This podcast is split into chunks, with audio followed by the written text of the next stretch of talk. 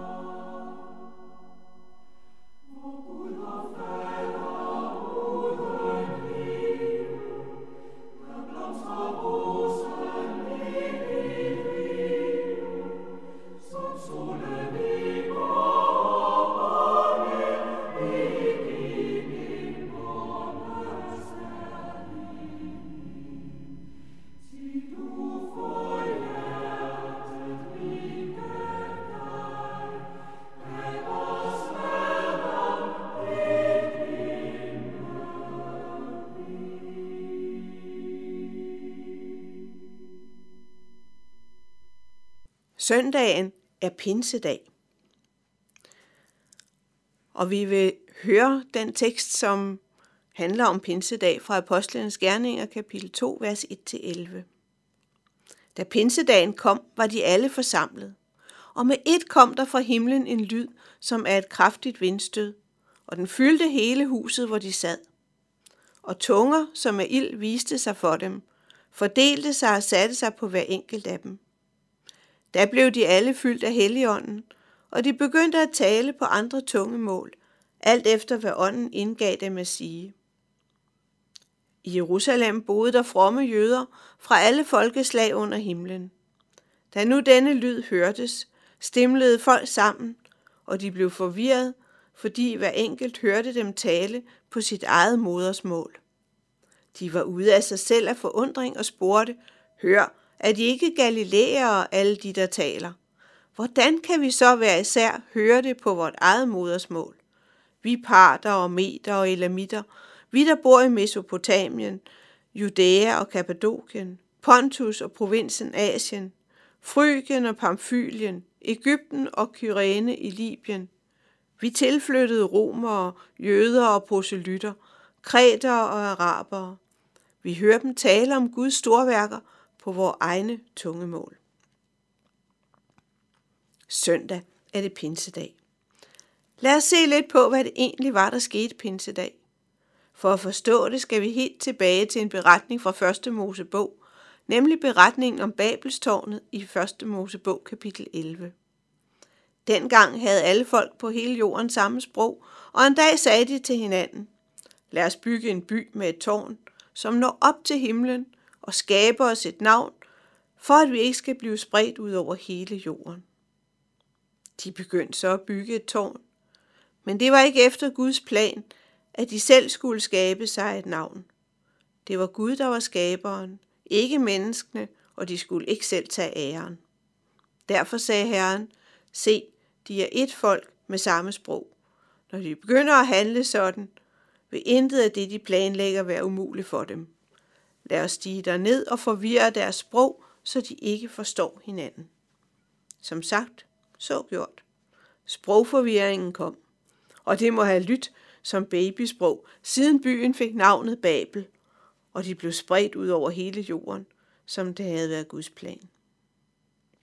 Sammenhængen mellem denne beretning om Babelstårnet og beretningen om pinsen blev for seks år siden illustreret på en 22 meter høj gavl, der vender ud mod Kinkus Kirkes have på Bragesgade på Nørrebro.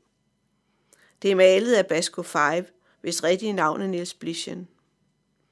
Maleriet forestiller nederst en række sorte trekantede figurer med ansigter. Disse figurer forsøger at kommunikere med hinanden, men viser tydeligt deres frustration ved ikke at blive forstået. Ovenover dem er der en stor sort trekant, som er gået i stykker i toppen. Det er det tårn, de forsøgte at bygge, men måtte opgive. Derfor er det i stykker. Det blev ikke færdigt. Rundt om og ovenover det ufærdige tårn er der blå trekanter og firkanter. Og øverst er der to meget forskellige figurer. En mand med sort skæg og kasket, og en anden mand med tophue og fuglemaske. De holder hinanden under armen. De skal vise, at nu, efter pinsen, er kommunikationen genoprettet, så de forstår hinanden. Samtidig skal de også være et billede på, at kirken ligger på det multikulturelle Nørrebro og også rækker ud til alle nationaliteter og mennesker, der er meget forskellige. For det er også det, der er pinsens budskab, at evangeliet skal nå ud til alle. Og evangeliet skal forstås på alle sprog, sådan som det skete på pinsedagen, hvor der først var undren over, at de alle sammen kunne forstå det, der blev sagt, uden at det først skulle oversættes.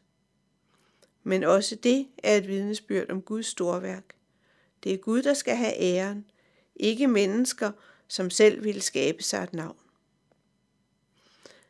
Der er en anden tekst, som er prædiketekst til pinsedag efter anden tekstrække, og det er fra Johannes evangeliet kapitel 14, vers 15-21. Elsker I mig, så hold mine bud, og jeg vil bede faderen, og han vil give jer en anden talsmand, som skal være hos jer til evig tid. Sandhedens ånd, som verden ikke kan tage imod, fordi den hverken ser eller kender den. I kender den, for den bliver hos jer og skal være i jer. Jeg vil ikke efterlade jer faderløse, jeg kommer til jer. Endnu en kort tid, og verden ser mig ikke længere, men I ser mig, for jeg lever, og I skal leve. Den dag skal I erkende, at jeg er i min far, og I er i mig, og jeg i jer. Den, der har mine bud og holder dem, han er den, der elsker mig, og den, der elsker mig, skal elskes af min far. Også jeg skal elske ham og give mig til kende for ham. Jesus lovede sine disciple, at han ville sende en anden talsmand, en advokat, som kan tale for dem og som kan vejlede dem. Og han skal altid være hos dem, for Jesus forbereder dem på, at han selv skal forlade dem. Da Jesus var her på jorden, var han menneske og Gud samtidig. Men han var begrænset af at være menneske, så han kunne kun være et sted ad gangen, sådan som vi mennesker også kun kan være et sted ad gangen. Men når Jesus kommer tilbage til sin far i himlen, og han sender talsmanden Helligånden, så er Helligånden ikke begrænset til kun at være et sted ad gangen, men kan være flere steder mange steder på én gang. Helligånden kan gå med hver af disciplene, og også være med os hver, især i dag. Sådan kan budskabet om Jesus nå videre ud, dengang som nu. Vi vil slutte med en keltisk velsignelsesbøn. Lad sendelsens ånd puste liv i os. Må din kirke blive større. Må vi blive mange. Må vi vokse i hellighed. Lad den treenige Gud, som altid er en, skænke os velsignelse og fred. Amen. Vi skal nu høre talsmand som på jorderige med lille Mukko.